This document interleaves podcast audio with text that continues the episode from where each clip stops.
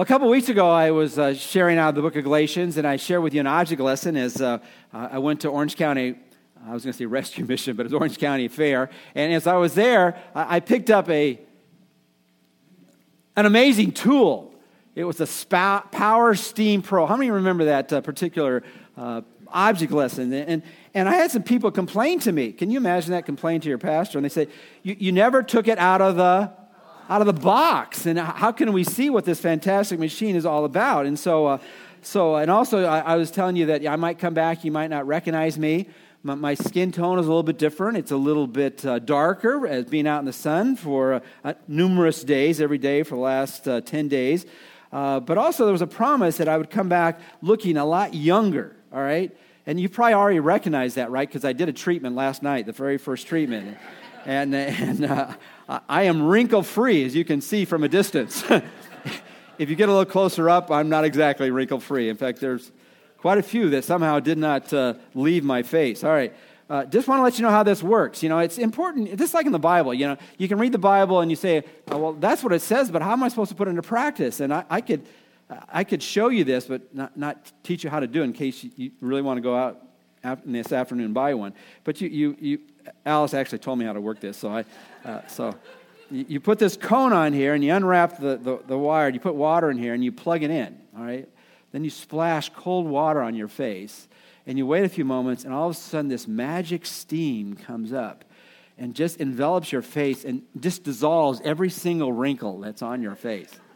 Now, if you want to buy this for $99.95, I will. Uh, which just is a few more shekels than how I bought it for. But anyway, you know, as you think about it, there's all kinds of uh, times where you, you, hear things and you're just hoping it, it's true. But so often what happens is you take it home, you plug it in, and you do everything your wife tells you how to do to make it, make it work, and then you find out it doesn't exactly do everything it what?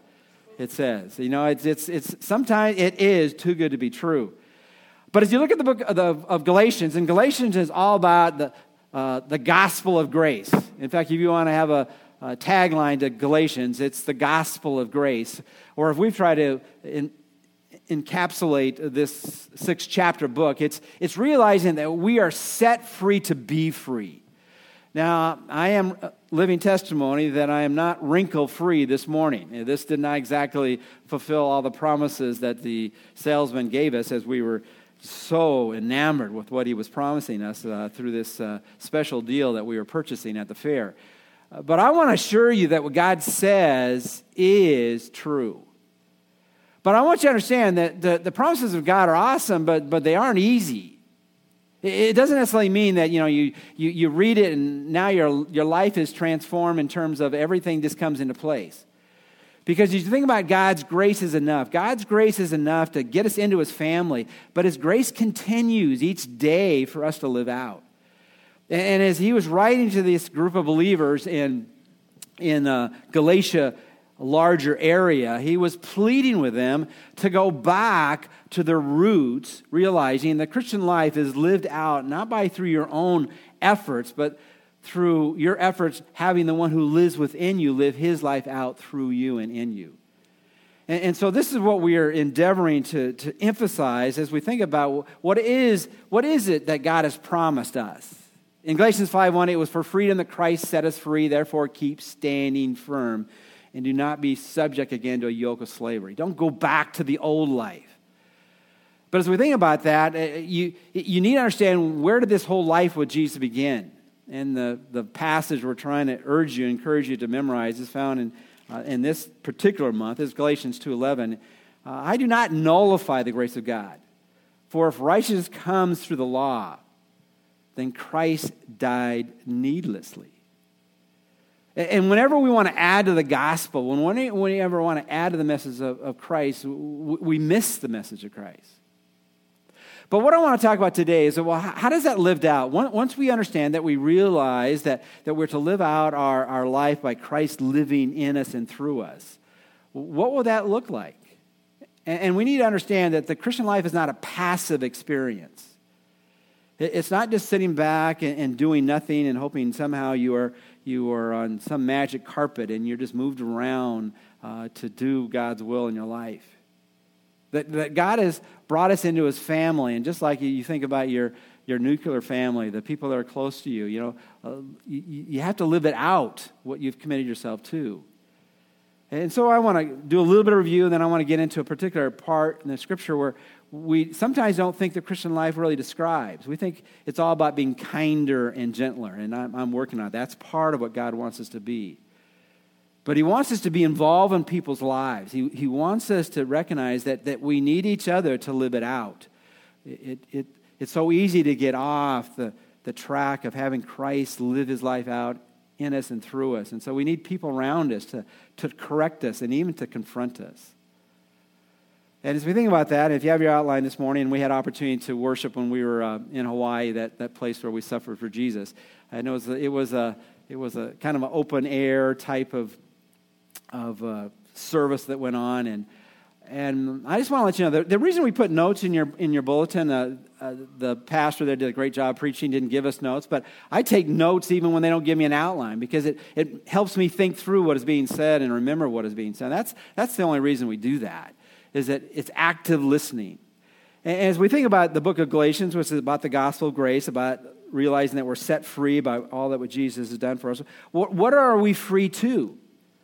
It is for freedom that Christ has set us free, but what is this freedom compelling us to be and to do? And so, just a couple quick review statements, and then we'll look into what God has to say for us this morning. First of all, I want to, to, to emphasize, and this is how Paul c- comes out sh- strongly, but he sets an example for us. We are free to condemn any heresy, anything that is false about the message of Jesus. And we just went through a series in our GHI, our Grace Hills Institute. Some of you had opportunity to go through that, where we, we dealt with uh, uh, cults and, and world religions that, that have a message about God, but it's just not true. And, and sometimes what we are compelled and called to do is to, to point out that which is not right about people's message, so people are not led astray. And in Galatians chapter 1, Paul puts that very plainly. He says it numerous times, but in Galatians chapter 1, verse 9, he says this. And, and as we have said before, in other words, he's repeating himself, he wants people to get it. So I say again now if any man is preaching to you a gospel contrary to what you received, he is to be accursed. He is to be anathema. He is to be told very plainly he's devoted to destruction, to that place of judgment, if he's leading people or she is leading people astray from the message of Jesus.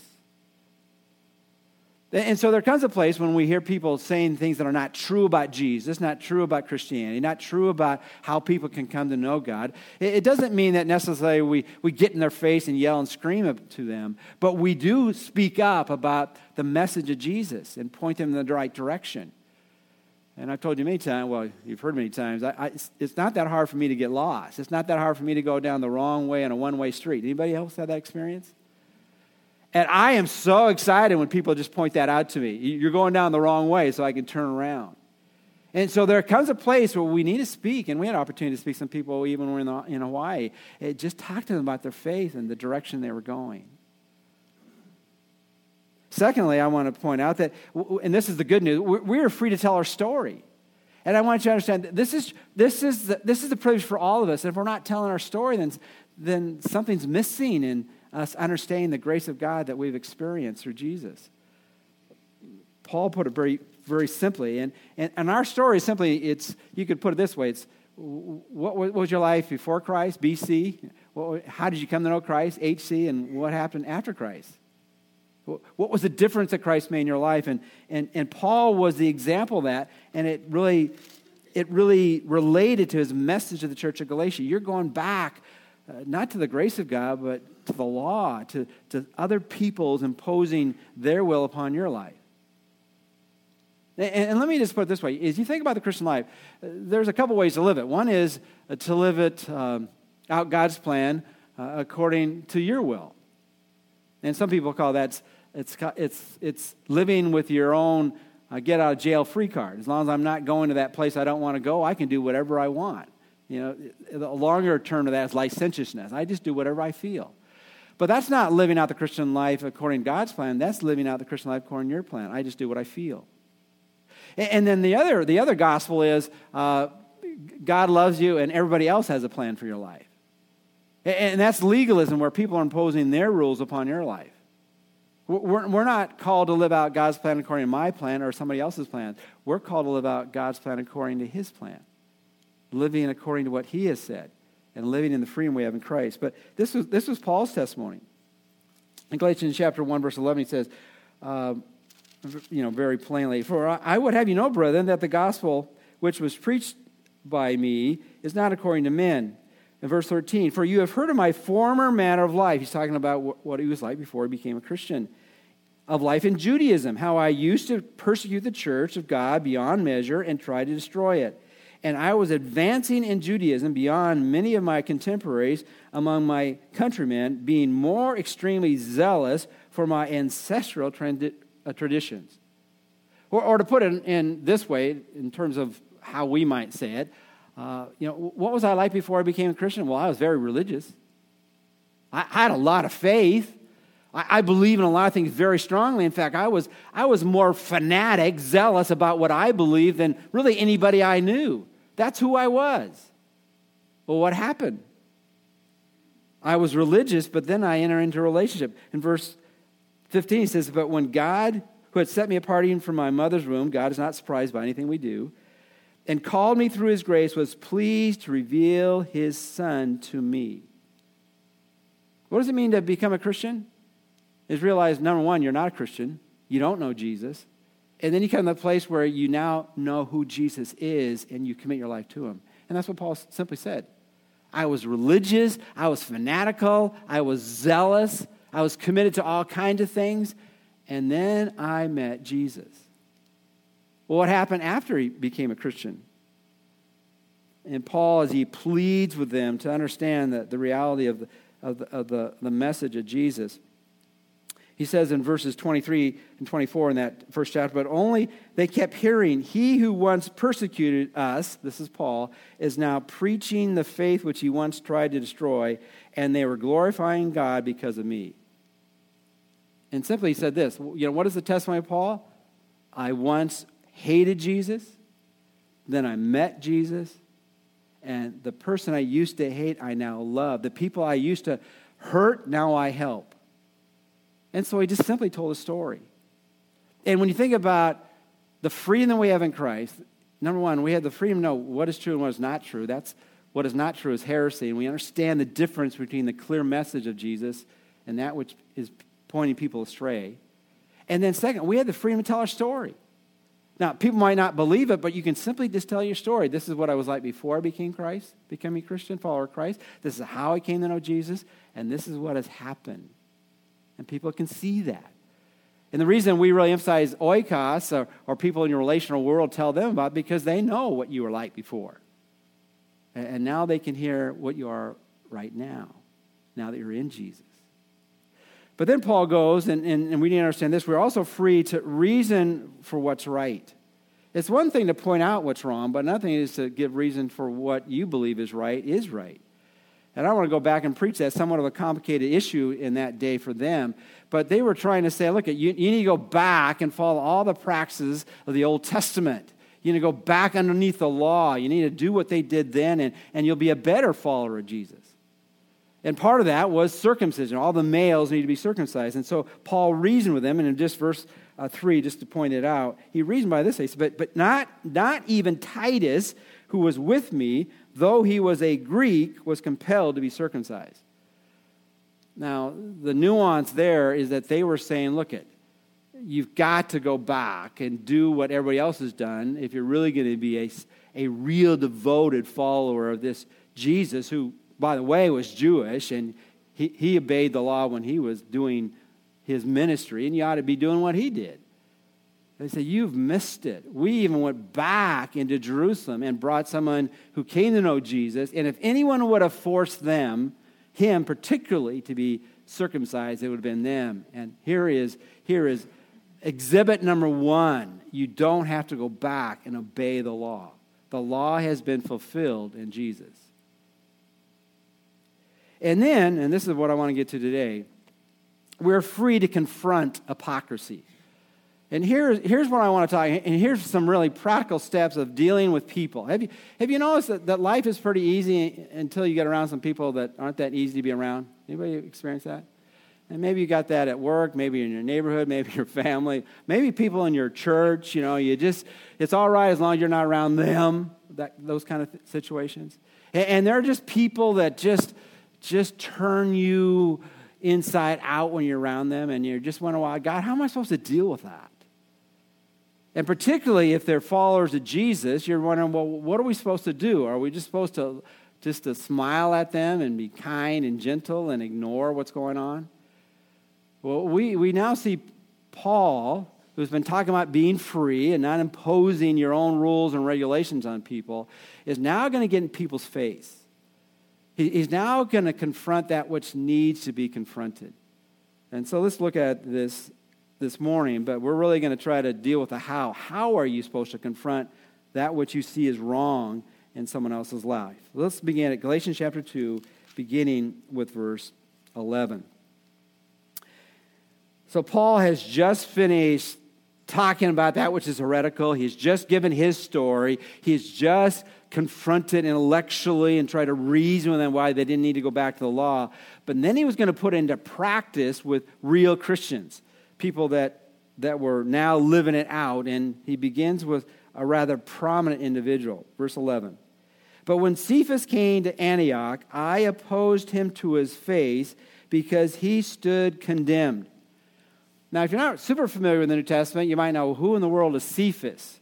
Well, Cephas is the Aramaic translation of the, the name Petros or Peter.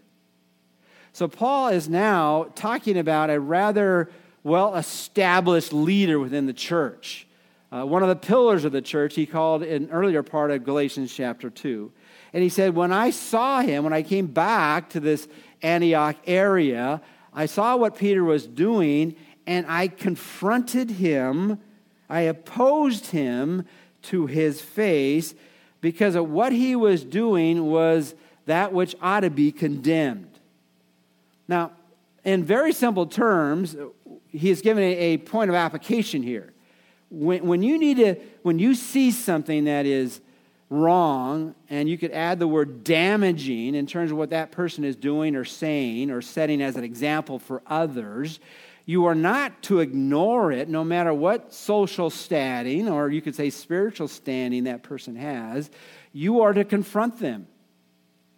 And what you need to do here, however, you need to confront them personally. Now, probably all of us in our life have been confronted, but usually it's, or often it's not personally, right? You, you hear it through the gossip line. And all of a sudden, you, you, did you hear what someone said about what you did or said? Or, or, or then sometimes what will happen, and if it's done personally from someone else who's on that, go, that gossip line, uh, you'll, you'll ask them, well, well, who said that? And you know what their usual response, at least I get when people say that? Well, I, I really can't say. You ever heard that? I'm not sure they would want me to tell you that they, they're the ones who said it. Now, I'm usually kinder and gentler, but normally when, when they say that, I, I will say, or oftentimes I'll say, well, if they're not willing to be named, I don't want to what? I don't want to hear it. Now, I might, it might be good for me to hear because there might be some things I need to change, but they need to know if, if there's something that they see is wrong in my life, they need to step up and what? And tell me. That, that's part of their responsibility. That's part of their freedom in Christ is to, is to confront people personally. Now, there are people that are easier to confront than others, but can you imagine this? Paul is confronting Peter. He, he was face to face with Jesus a lot longer than Paul was. He was in the inner circle. He wasn't just numbered among the 12, and then it was 11. He was the inner circle three. And he was considered a, a pillar. He just called him a pillar, reputed pillar of the church. But he saw something in his life that needed to be corrected, and he went to him face to face and opposed him personally. Can, can, I, can I urge all of us to, to be willing to do that? Now, uh, we need we need to do it humbly, and, and we can go through all kinds of passages. We need to make sure that we've got that two by four out of our eye before we try to get a speck out of somebody else's life, right? We've got to also be willing, if, if we confront someone about something, that we got to be prepared that they might what? Immediately confront us with something, okay? And, and we got to be prepared for that. Uh, we've, we've got to do it for not the purpose of, of putting them down, but lifting them up. Or we're trying to correct them, not to abuse them. And, and, and this is a larger subject. Uh, there are times where we realize that you are not the person to do it and you need to pray for someone else to do it. I'm not saying everyone ought to confront everybody that they see doing something wrong. But we need to recognize that when we see something that we don't feel is right, we don't talk about it, we talk to the person or we keep silent about it. That makes sense? And so the Apostle Paul was willing to confront the Apostle Peter for something that was not only wrong, but was, we'll see in a moment, was damaging to the message and testimony of Christ. Well, let's move on. What, what was it that he, he had to deal with? And, and here initially we see why he dealt with because the ripple effect. In verse 12, he says, For prior to the coming of certain men from James, he used to eat with the Gentiles. But when they came, he began to withdraw and hold himself aloof fearing the party of the circumcision. The rest of the Jews joined him in hypocrisy, with the result that even Barnabas was carried away by their hypocrisy. Now, as I look at this passage, there's a number of observations you can make about it, but simply what he was doing here, he says, I, I want you to understand that you need to consider how your life influences people. The reason he had to oppose Peter, because it wasn't just what Peter was doing, is what what Peter was doing, it was impacting, influencing other people to do exactly the same activity. And what was it that he, that he was doing? Well, Peter, as some have written and talked about, Peter knew better. Have you ever talked to someone, maybe your children, you know better than to do this? Anybody been down that path, you know? And, the reality is, is we do the same thing as adults. Sometimes we know better, but we don't do better.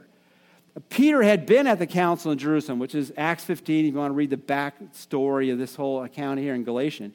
And, and they had wrestled with the issue about imposing dietary laws on the, on the, on the Christians uh, that weren't Jewish, uh, all the other ceremonial and civil laws and, uh, of the Old Testament. And, and they realized, look, uh, we don't need to oppose them on that. Paul, Peter had had the personal experience of realizing every food was now clean. You know, you, you can you can try every food on the island and it's okay. You know, you know it, it, it, he, he understood this. But now the pressure was on. B- before his friends from uh, the Jewish culture came, uh, he was eating just as the Gentiles ate. He, he lived just like the Gentiles, uh, morally and God honoring wise, but in terms, their customs became his customs, and he, and he, he identified with them.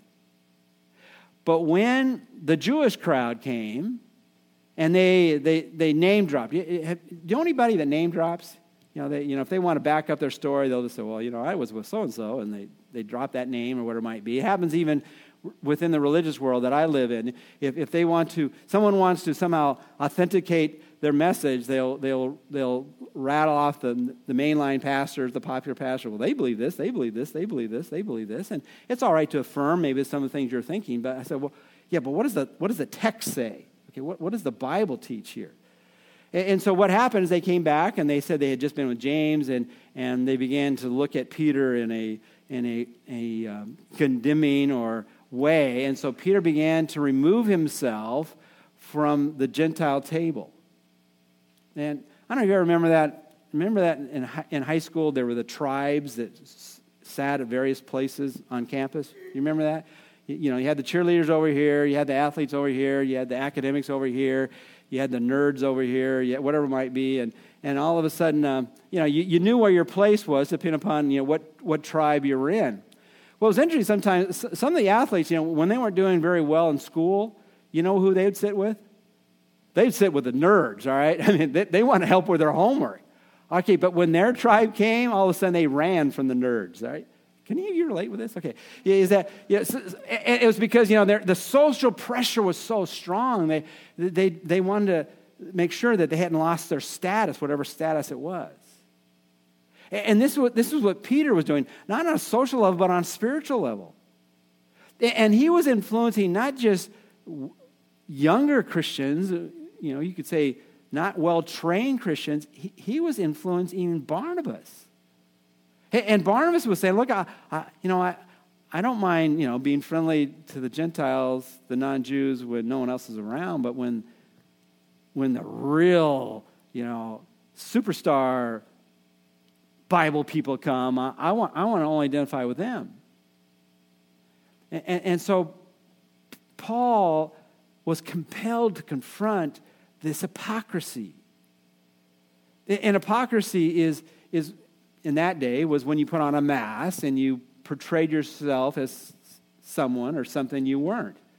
You know, if you, uh, if you want to put on a mask that you, you were wrinkle free, you know, and then you took the mask off and you realized, hey, you're not wrinkle free, or, or whatever it might be. If you, you put on the villain mask or you put on the hero mask.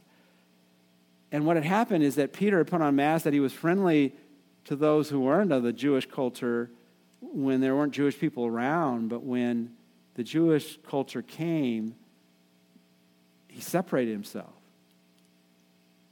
And we need to realize when, when, we, when we ever not treat people equally in the same through the love of Christ, for whatever it might be, based on economic status, ethnic status, and really, there's only one race, it's the human race. But if for some reason we, we see ourselves superior in any way, shape, or form, for whatever reason, we need to be confronted that that is, that is the height of hypocrisy. That, that we love people equally because we're all one in Christ. Paul goes on later on in this, this letter, said there, there's, no, there's no such thing as a, as a free person and a slave person, a Jew or a Gentile, or a male or a female. We're, we're all equal before Christ. There might be different occupations, there might be different things we do, different roles, but there, there is, there's nothing there's nothing in a value greater than the value of being created in God's image and being died for by the the Savior of this world. And Peter, who knew better, was falling into that. And so, whenever we see that which is not only wrong, but is influencing other people in a destructive way, messing with the, the clear message of the grace of Jesus, it needs to be confronted. Even to people who know better, they need to reminded, be reminded what is true.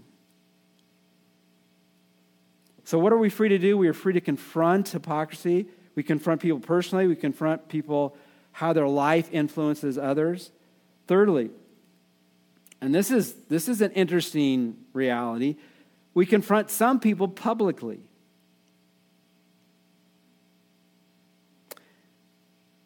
Verse 14, but when I saw that they were not straightforward about the truth of the gospel, I said to Cephas in the presence of all, if you, being a Jew, live like the Gentiles and not like the Jews, how is it all? How is it that you compel the Gentiles to live like the Jews? Now, he's kind of using lawyer language this way, but basically saying, look, when, when the Gentiles are here, you, you, you, you live like they did, but when the Jews came, you, now you live like them. And, and look at, how can you do that? And so he didn't just confront him personally, face to face, get him alongside and talk to him. In this particular case, he confronted him publicly.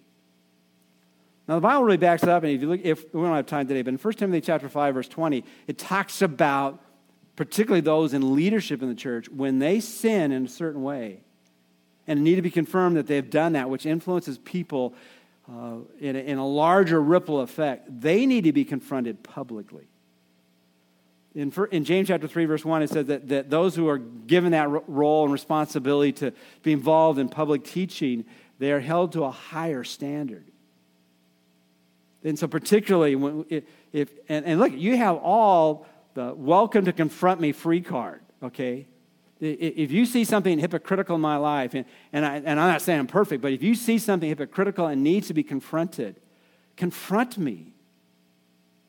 And if it needs to be confronted publicly, then I, then I will, then this confronted publicly because this was impacting the church at its infant stage. That what God wanted to say, look, I've, break, I've broken down the walls of race. I, I, have, I have now made the church an example of what it ought to be like throughout the world. That people come together from all walks of life and they find unity and love in Jesus. And so Peter was confronted publicly by Paul. Everyone needs to know this is wrong, and they need to know it immediately and now. A couple other quick points as we look at now. Now he gets theological with them. Because what we need to understand, we need to consider our relationship with the law and our relationship with grace. And again, as we began this, this message, we look at look at as you think about what the Christian life is all about. Either it, you can live, you, know, you can understand that God loves you and you have a plan for your life. You can look at God loves you and other people have a plan for your life, or God loves you and He has a plan for your life. And, the law, which was a list of rules and regulations, primarily to show us that we can't measure up on our own, we can't meet God's standard. He said, Look, you've been set free from that. Don't be brought back again to a yoke of slavery. And so he talks about what it means to be justified in Christ. Now, justified is a, kind of a forensic word, which really means how are, from a legal perspective, made right before God? Is it through your own efforts, through your um, willingness and desire to, to follow strictly an external law, or to realize that you have died to that external law and Christ has fulfilled that completely?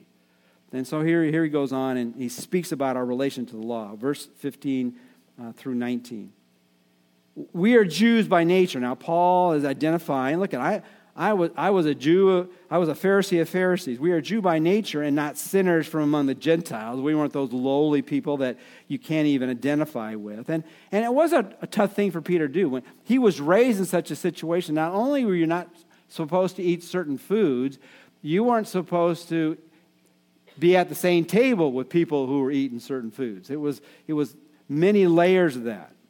Nevertheless, knowing that a man is not justified or declared righteous, made right before God, by the works of the law, but through faith in Christ Jesus. Even we have believed in Christ Jesus, so that we, have, that, that we may be justified by faith in Christ and not by the works of the law, since by the works of the law no flesh will be justified. Now, we have said this many times before. If someone says something in a classroom situation or uh, a learning experience situation. And they say it once, that's pretty important. They say it twice, it's really important. If they say it three or four times, it's totally going to be on the test. Okay, how do you know you are right before God?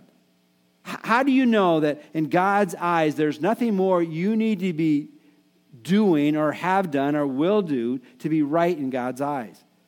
He said it's not by some external law, it's not by some external rules and regulations, quite frankly, because you couldn't measure up. It's by putting your faith in Jesus. Now, this sounds like the Power Steam, what is that called? Power Steam Pro. That's too good to be true. I mean, I don't have to work for it. Not only you don't have to work for it, you can't work for it. You, you can't measure up. You can only do it by putting your full, complete, and trust in Jesus. And then he goes on this. He says, verse 17, but if while seeking to be justified in Christ, we ourselves have also been found sinners, is Christ then a minister of sin? And you think, what are you, what are you talking about here? He said, Look at, I, I know you're not trying to throw out the grace of, of Christ. You still believe that Jesus had to die for you. But what you're doing now is you're saying, yeah, Jesus needed to die for me, but now I need to add to it. And if you add to it, are, are you realizing what you're doing? You are saying, well, yeah, I was forgiven, but not totally forgiven. Uh, there's still some sins that I need to, uh, I need to atone for. I need to justify myself before God. Now, of course, if you do this, I want you to understand that now you're making Jesus a sinner. Because Jesus, this was Jesus' message. And he goes on and says, May it never be.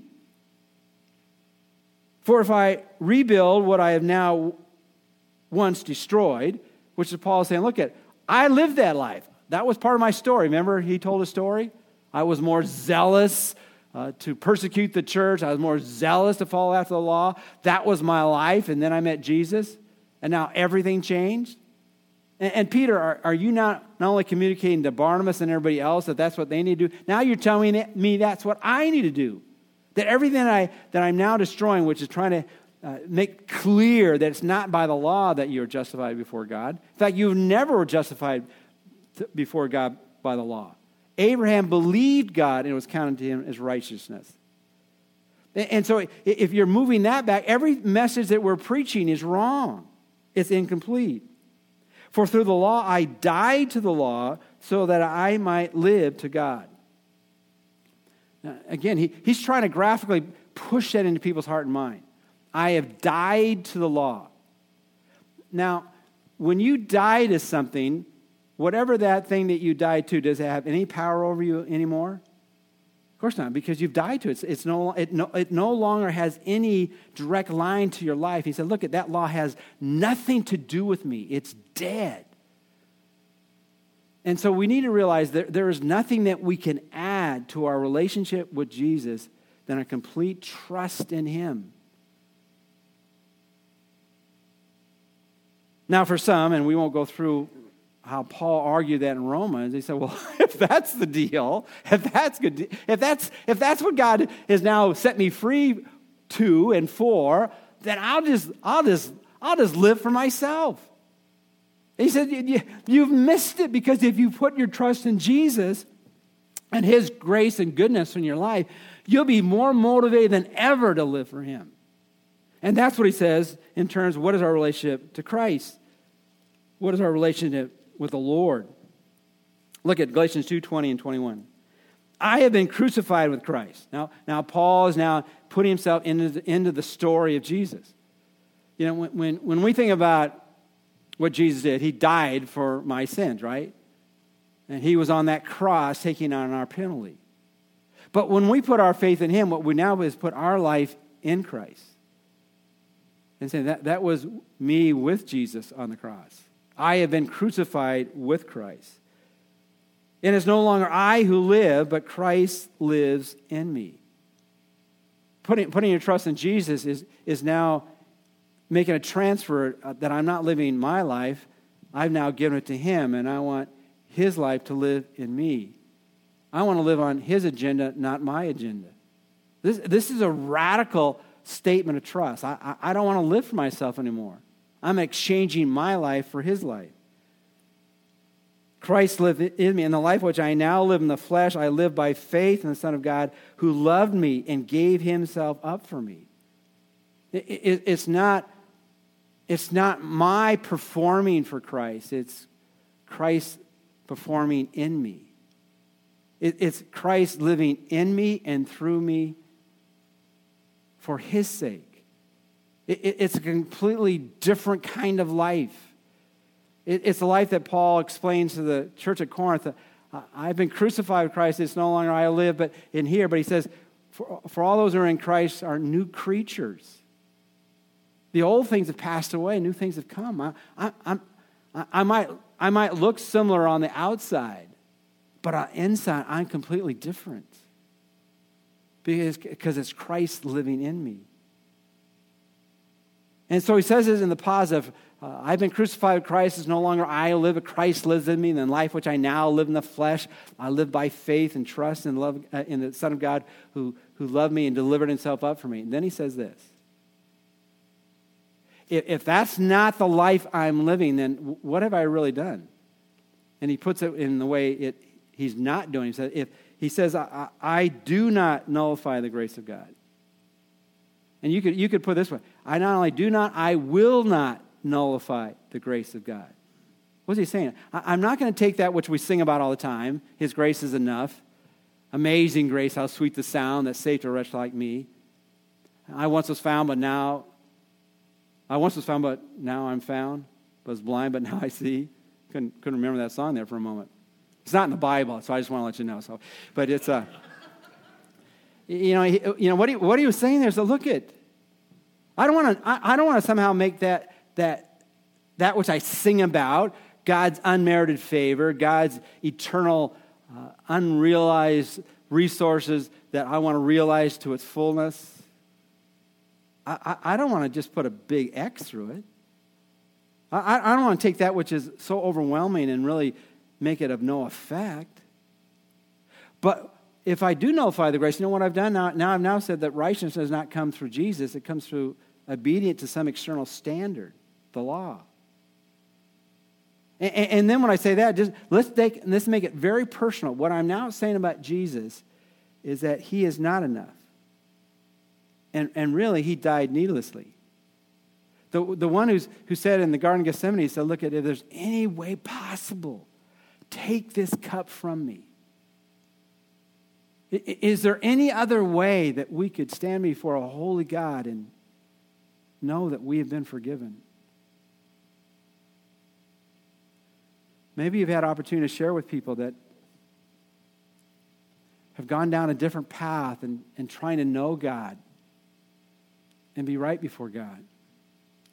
And, and, sometimes they will, they will share a pretty significant story about their life. And, but but if, you, if, you, if you bring it down to where they live and, and just ask them, let me ask you, are, are, are you fully confident that when you die and stand before a holy God, that you know for certain that He's going to invite you to spend eternity with Him. And apart from people who know Jesus, I have never found anyone who said, I know for sure where I'm going in eternity. And, the reason is because, because if it's based on some external obedience to a, a list of rules and regulations, who is ever going to measure up? Apart from the goodness and grace and mercy of God, we all stand condemned. But the good news is that Jesus offers complete forgiveness of all of our sin. And what that does is, if that's true, that's what I want to live for, and that's who I want to live in me and through me for the sake of others.